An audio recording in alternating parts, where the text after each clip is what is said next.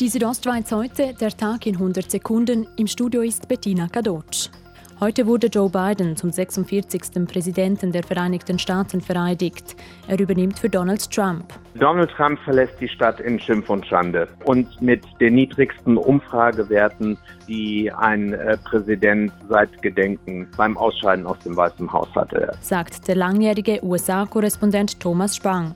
Für ihn ist klar, Biden hat ein schweres Los. Unter anderem gehe es darum, die USA mit möglichst geringem Schaden durch die Corona-Krise zu bringen.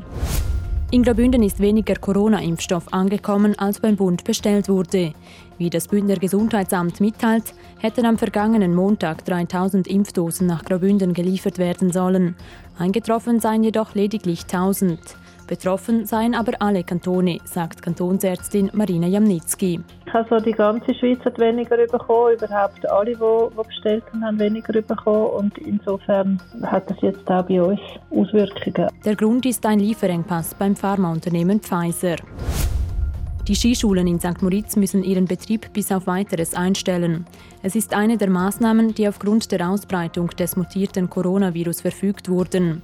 Für Bruno Marinoni, Geschäftsführer der Schweizer Skischule in St. Moritz, ist die Unsicherheit, wann wieder unterrichtet werden darf, schwierig. Wir haben relativ viele Leute, die dranhängen, und Partner, die dranhängen, und Gäste, die dranhängen. Und das müssen wir jetzt dann schon sehr schnell wissen, weil für uns ist im Moment wirklich eine unglaublich schwierige Situation. 120 Schneesportlehrerinnen und Lehrer seien derzeit von der Schließung betroffen.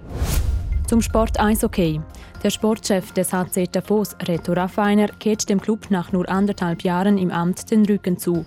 Er wechselt im Lauf dieser Saison zum Ligarivalen SC Bern, wie der HCD mitteilt. Zu seinem Wechsel sagt Reto Raffiner: Für mich ist einfach wichtig, dass ich nicht zu einem Ligakonkurrent wechsle in der gleichen Position, sondern dass es für mich eine Möglichkeit ist für eine Weiterentwicklung. Für den HC Davos beginnt ab sofort die Suche nach einem neuen Sportchef. Die Südostschweiz heute, der Tag in 100 Sekunden, auch als Podcast erhältlich.